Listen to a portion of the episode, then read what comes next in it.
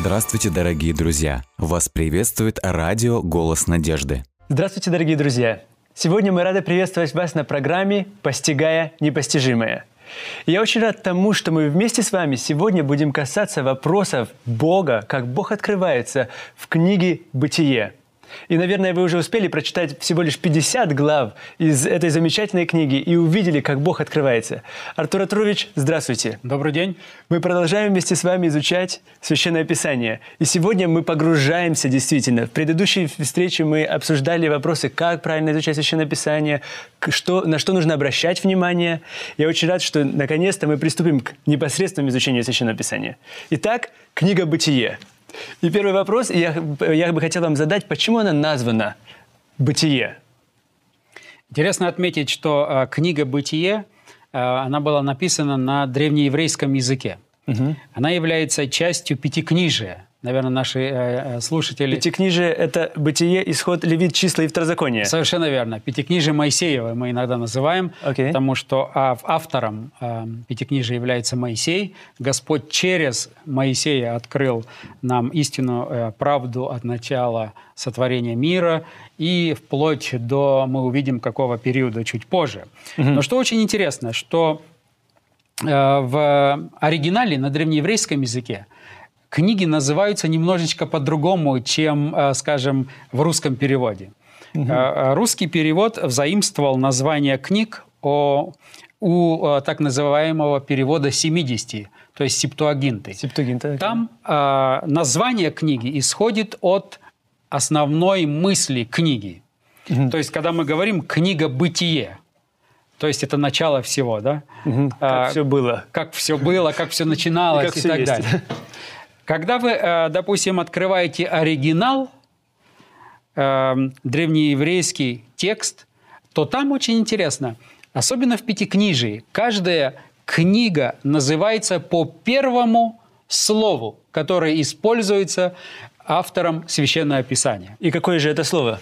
Значит, если мы э, процитируем на древнееврейском языке, то это слово «берешит». В переводе это означает «в начале». Значит... То есть практически книга «Бытие» в оригинале называется «в начале».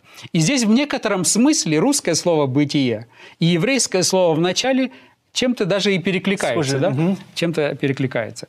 Итак, мы их с вами э, подходим к удивительной книге «Бытие». Я бы сказал, что книга «Бытие» она очень поразительна и отличается от многих книг. Ну, во-первых, тем, что описывает начало, но не только начало.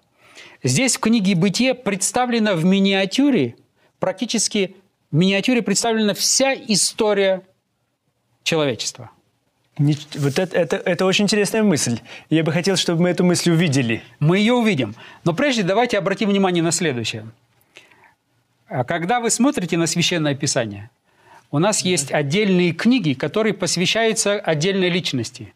Угу. Например, у нас есть послание к Филимону, да? Угу.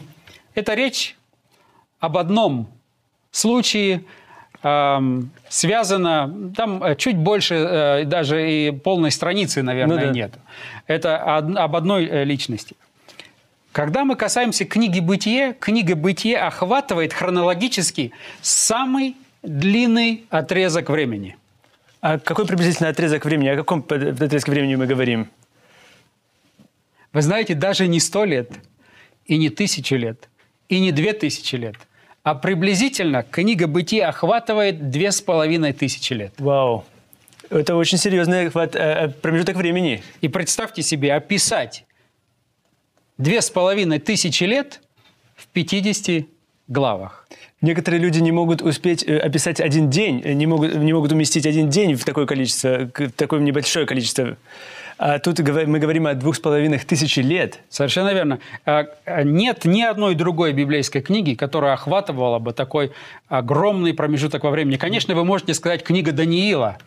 Она да. предсказывает наперед, например, 2300 вечеров и утр, когда на 2300 лет э, э, дается mm-hmm. очень часто, э, четкое, четкое пророчество. Но это не описание всего этого хронологического периода. Но даже если бы мы и взяли 2300 лет, скажем, э, в случае с книгой пророка Даниила, то книга Бытия все равно охватывает Немногим больше. Немножечко, немножечко больше. Хорошо. А, давайте посмотрим, наверное, в самом начале, как построена книга «Бытие». Это очень интересно. Это нам поможет затем более детально посмотреть и на картину Бога. Э, позвольте только задать вопрос, да. прежде чем мы коснемся этого. Важно ли нам, э, когда мы читаем Библию, знать вот структуру книги? Почему это нам нужно для современного читателя? Ну вот, э, допустим, если мы бы рассматривали какой-то день из жизни вашей лично, например, угу. Если бы мы знали всю предысторию, то этот день мы бы могли, может быть, понять в некотором другом смысле, чем если бы мы познакомились только с одним днем и больше ничего бы мы не знали. Угу. То же самое получается и э, здесь э, с книгой «Бытие». Хорошо. Нам необходимо посмотреть вначале на общую картину. Угу. Когда мы посмотрим на общую картину, тогда и отдельные детали начинают начнут нам представляться в таком свете, в котором по-другому мы бы их не увидели. И мы сможем постигать непостижимое. Совершенно верно. Это как своего рода мозаика. Мы отходим на расстояние, чтобы посмотреть на общую картину. Угу. Когда мы на эту общую картину посмотрели, тогда уже мы можем подойти поближе и посмотреть каждую, каждую детальку в отдельности. Она будет иметь намного больший смысл для нас. А представьте себе, вот э, если бы у нас здесь была бы мозаика, угу. И я бы не показал вам всю мозаику, а одну детальку принес, показал, вот, пожалуйста. Я бы никогда бы не собрал эту мозаику, если бы только видел одну детальку. И она вам бы и не нужна была, вы бы Совершенно. ее выбросили. Она теряет смысл. Но если бы я вам показал мозаику, вначале общую картину, а потом принес бы и сказал, вот это одна из деталей. Угу. Вы бы знали, что ценность этой детальки весьма велика, потому что она практически заканчивает или представляет э, в, общем, в общей картине эту всю весь этот пейзаж или сюжет. Хорошо, тогда давайте посмотрим на структуру книги «Бытие». Книга «Бытие» очень интересно структури э, структурирована. Во-первых, э, здесь можно по-разному подходить к ней. Но большинство исследователей, которые знакомились с книгой «Бытие», они обратили внимание на следующую деталь, что в книге «Бытие» встречается довольно-таки часто одно еврейское слово, угу. которое звучит на еврейском языке «толидот». И каково же значение Или э, в переводе на русский язык это «вот происхождение» или «родословие». Угу. Современного читателя, который э, открывает книгу «Бытие» и начинает читать, он действительно, листая, обращает внимание, что очень часто встречаются родословные. Да. И они, эти родословные, иногда отталкивают современного читателя даже от чтения. Ему кажется, ну что здесь такого? Вот открывает, и, тут пишется «Патрусим, Хаслухим, откуда вышли филистимляне, и от Ханаана родились и Сидон», и пошло, и пошло. Кажется, ну, ну что здесь такого? Вы знаете, мне как-то мой друг однажды сказал, что он прочитывал книгу «Бытие» несколько раз, и он доходил всегда до пятой главы. До Потому, первой родословной. До, до первой родословной, до первой длинной родословной. Так что же такого э, необычного в этих родословных, и почему они тогда включены в Библию? Интересно, э, здесь э, мы э, как бы только начинаем знакомство с книгой «Бытия», но очень интересно увидеть, что роль родословных угу. очень связана с самым важным обетованием книги «Бытие». Это книга «Бытие», третья глава и пятнадцатый текст. И он говорит – и вражду положу между тобою и между женою, и между семенем твоим и между семенем ее. Оно будет поражать тебя в голову, а ты будешь жалить его в пяту». Да, мы этот текст, э, как бы сказать, э, вырвали из контекста для наших слушателей, для тех, кто не знает. Речь идет после того, как совершилось грехопадение, когда дьявол искусил, мы чуть позже коснемся этого более подробно, искусил первого человека – и э, тогда Иисус Христос, Господь, предлагает нам решение проблемы греха. И здесь практически в миниатюре, в одном тексте, нам представлена вся история великой борьбы между добром и злом, между Богом и сатаной. То есть этот текст – это самое первое Евангелие или самая первая благая весть? Совершенно верно. То, что, то, чем Иоанна 3,16 угу. является для Нового Завета – для Бытие 3.15. Для Ветхого Завета это Бытие 3.15. И легко запоминается Бытие 3.15, а Иоанна 3.16. Совершенно верно. То есть, ибо так возлюбил Господь мир, что отдал и так далее. Значит, что интересно, когда мы рассматриваем этот текст Бытие 3.15, то мы здесь видим, что Господь положил вражду между сатаной и народом Божьим или семенем ее. ее. То есть это имеется в виду, э, когда Ева угу. услышала это обетование, она ожидала Спасителя в каждом рождении ребенка. Угу. В русском переводе это не так видно. В оригинале это еще больше, еще красивее. Когда вы читаете э, далее, например, 4 э, глава, угу. Первый текст. «Адам познал Еву, жену свою, и она зачала и родила Каина, и сказала, приобрела я человека от Господа». От Господа. В оригинале вот этот предлог «от» отсутствует. Mm человека Господа, другими Совершенно словами. верно. То есть Ева практически уже с рождением первого Каина, угу. она уже думала, вот он, кто, Мессия. кто решит Спаситель. проблему греха. Ага. И поэтому с родословными очень много связано. В каждом имени, в каждой родословной линии предлагается надежда, что есть выход. Это не все на этом не э, э свет, как бы как говорится, клином не сошелся есть надежда. И вот э, мы с вами увидим сейчас, что угу. вот эти вот э, родословные, которые мы встречаем э, в книге «Бытие», мы встречаем слово «талидот» в книге «Бытие» 11 раз. 11 раз. Первый раз мы встречаем э, во второй главе, когда говорится о том, что Господь создал угу. все существующее да, это вторая глава, четвертый текст. И здесь написано. «Вот происхождение неба и земли при сотворении их, в то время, когда Господь Бог создал землю и небо». Совершенно верно. То есть в оригинале здесь «вот талидот», или есть... «вот родословное», или «вот происхождение угу. неба и земли». То есть первое родословное – это родословное неба и земли. Совершенно верно. Затем, после этого, начиная с пятой главы, угу до конца книги мы встречаем 10 других родословных. Но они уже родословные людей. Совершенно верно. Поэтому, изучая, вы, наверное, уже обратили внимание, в оригинале слово «талидот», которое встречается в первый раз, когда имеет отношение к небу угу. и земле, оно используется немножечко по-другому. Совершенно верно. Правописание немножечко отличается. Да. Теперь, когда мы говорим о родословных, имея в виду людей, имея в виду надежду на Спасителя – угу. используется 10 раз талидот. Но что очень интересно, вот это вот выражение талидот или эти родословные, они помещаются не где автору вздумалось или захотелось, а они помещаются в самые кризисные моменты истории человечества. То есть, это... когда человек заходит в тупик, дальше выхода нет. Это очень интересная мысль. Значит, э, родословные, те, которые в каждой родословной мы видим желание людей увидеть того Спасителя, который должен прийти. Совершенно верно. И эти родословные встречаются в книге Бытие в самые кризисные моменты. Совершенно верно. Это нам нужно запомнить. Первый раз встречается в пятой главе. Да? да пятая глава, первый текст. Посмотрите, что там говорится. Вот родословие Адама, когда Бог сотворил человека по подобию Божию, создал его. И так далее. То есть вот родословие Адама. Про, э, идет родословие Адама. Угу. Но посмотрите, когда это родословие помещено. После чего? После грехопадения. Грехопадение раз. И четвертая глава еще нам говорит о чем? А Каин и Авель, когда Каин убивает Авеля. Вы представляете? Да. Ева держит младенца в своих руках, первого. Господа. Она младенца. думала, что он – это уже Господь, Спаситель. Угу. А этот человек, этот ее ребенок первый, он уже настолько деградировался в результате греха, хотя хронологически не так много времени прошло. Угу. Он теперь становится убийцей.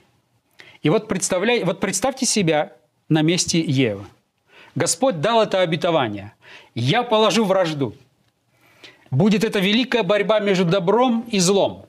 Но Бытие 3.15 говорит, что в конце концов добро Победит. победит, потому что зло, потому что сатана будет поражаем, В голову. поражен в голову. В голову. А в голову это обычно смертельно, правильно? Смертельно. Совершенно верно. Ева живет с этой надеждой. Первый ребенок, может быть, это тот спаситель, который нанесет этот смертельный удар дьяволу, дьявола. искусителю. Мгм. А что получилось? Она держала в руках кого? Как видим убийцу. Убийцу. Но кажется, куда еще хуже может быть ситуация? Мгм. Безнадежно. Следующее, что идет, пятая глава. Родословие. Есть Вот. надежда. Талидот. Есть надежда. Совершенно верно. Очень Другими интересно. словами, Господь как бы говорит, Ева, не падай духом. Да, ты сегодня видишь, что зло, кажется, держит, одерживает верх. Но не забудь, будет тот, кто нанесет, придет тот. И вот родословие. Посмотри, жизнь продолжается. Посмотрите дальше, что идет. Очень интересно. Шестая глава, девятый текст. В следующий раз встречается родословно. Шестая Следующий- глава, девятый текст. Э, Я чит- и я читаю, «Вот житие Ноя. Ной был человек праведный и непорочный в роде своем. Ной ходил пред Богом». Да, интересно, что это родословно начинается в русском переводе «вот житие Ноя». А в оригинале говорится «вот Талидот. Талидот». Талидот Ноя. Вот как бы родословно, вот Талидот Ноя. Но после чего это? После того, как развратился весь век, как великий, написано, великий, великое развращение человека перед Богом, который объявляет о том, что он истребит их. Совершенно верно. То есть дело дошло так далеко, так плохо уже, что Господь говорит, если не положить конец, то ничего доброго вообще не останется. И он говорит, необходимо решить кардинально проблему. И вот еще потоп не начался, но уже Господь дал Обещание, что вот Есть надежда. надежда есть. Вот Талидот. И дальше вы не видите особых перечислений. Затем только перечисляется Ной родил трех сынов Совершенно верно. и так далее. Но достаточно было автору сказать, вам кажется, что все, история Земли на этом заканчивается?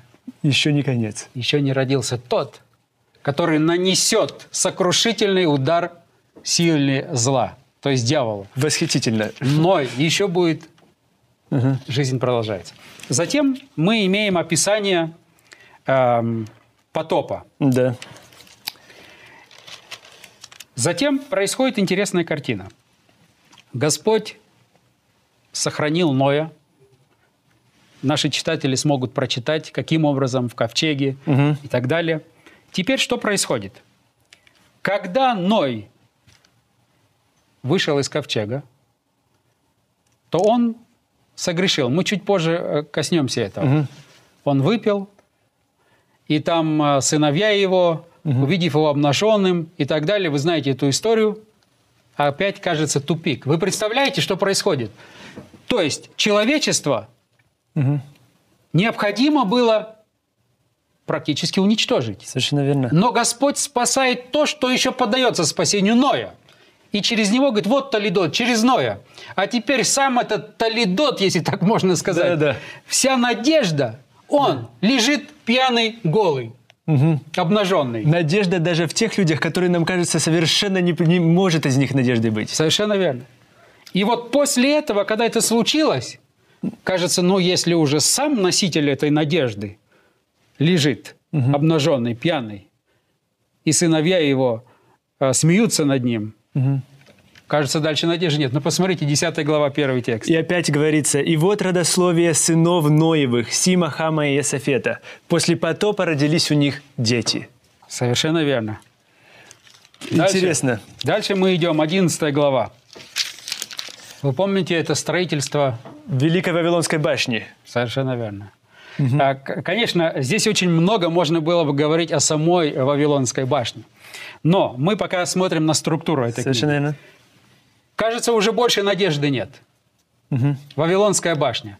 Сразу после этого, что мы имеем с вами? Посмотрите, 11 глава 10 текст и 11 глава 27 текст. И снова, вот родословие Сима. Сим был ста лет и родил Арфаксада через два года после потопа.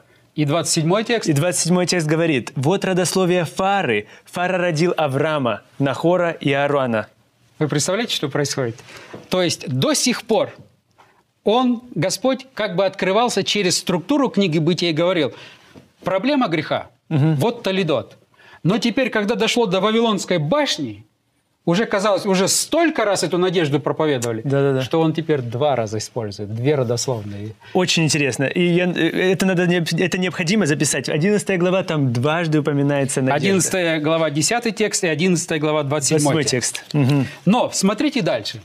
Вы подходите к 24 главе. Во-первых, 12 глава затем говорит, после уже краха, так скажем, всех надежд, Господь избирает Авраама. 12 да, глава. Да, да. И все надежды теперь связаны с Авраамом. Угу. И это описание идет вплоть до 24 главы. И 24 глава заканчивается сообщением. «И умер...» И, и умер э, носитель, носитель надежды. надежды да. Все, Авраам мертв. Авраам мертв. Что дальше? Посмотрите, теперь 25 глава, 12 текст. 25 глава, 12 текст говорит. «Вот родословие Измаила, сына Авраамова, которого родила Аврааму Агарь египтянка, служанка Сарина.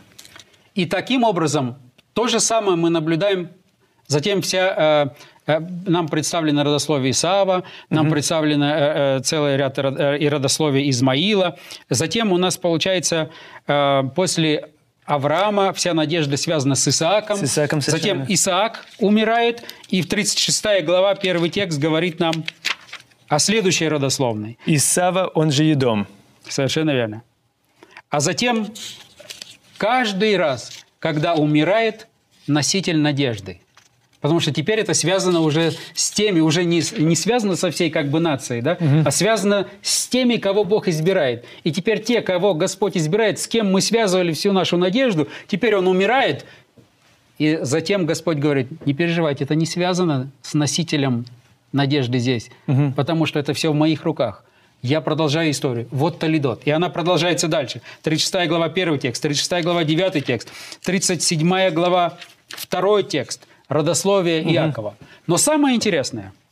Что же самое интересное? Книга Бытия начинается с сотворения Богом Вселенной, угу. нашей Земли, сотворения Едемского сада. сада. Посмотрите, чем книга Бытия заканчивается.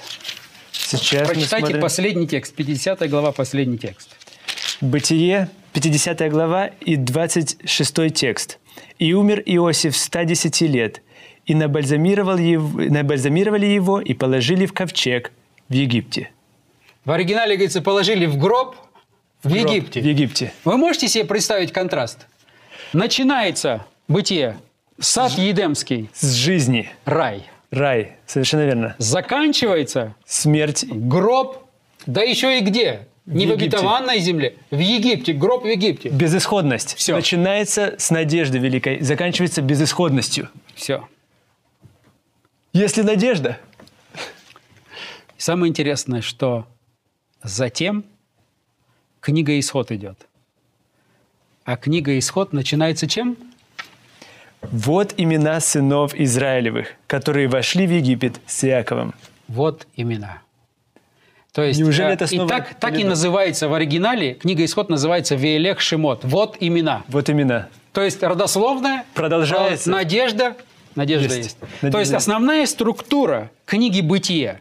Э, мы в следующей нашей программе угу. покажем и другую структуру. Но вот по принципу Талидот вот так выстроенная книга Бытия представляется надежда, угу. обетование, что в конце концов, что будет великая борьба между добром и злом, и что в конце концов от семени Евы произойдет Он, придет Он, который нанесет смертельный удар Злу. и разрушит змея. Змея, да. Ева, родившая, она думает, ребенка. вот он.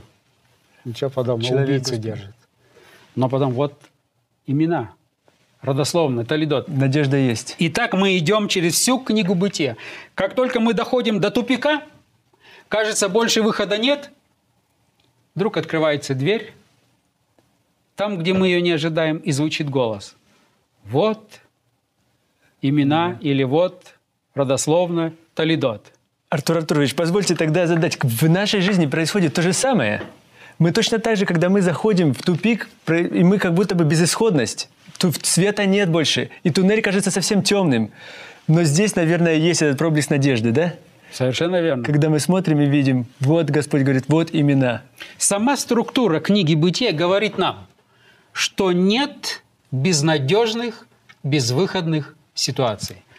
Когда ты думал, что держишь в руках Бога, а держишь в руках убийцу, угу. Казалось бы, ну уже хуже не может быть. Угу. И вы слышите голос Бога, он говорит, это еще не конец. Лучшее еще впереди. И так вы идете шаг за шагом, шаг за, э, шаг за шагом. Доходите гроб в Египте, но уже все. Какая но, надежда может но быть? Но дальше следуют вот имена книги Исхода. Опять надежда. Господь говорит, я держу в руках. Последнее слово будет за мной. Ни Египет, ни гроб, ни убийца. Последнее слово за Богом.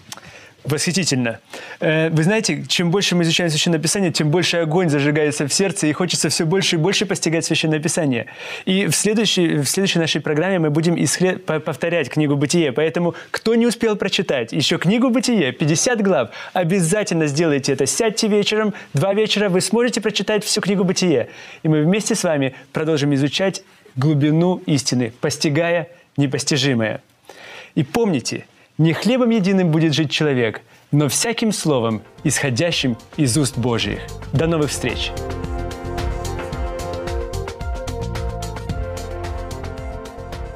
Дорогие друзья, вы можете оставить свои сообщения через WhatsApp и Viber по номеру плюс 7 915 688 7601 или позвонить нам на бесплатную линию, которая работает на территории Российской Федерации. Номер 8 800 100 ровно 1844. 8 800 100 ровно 1844.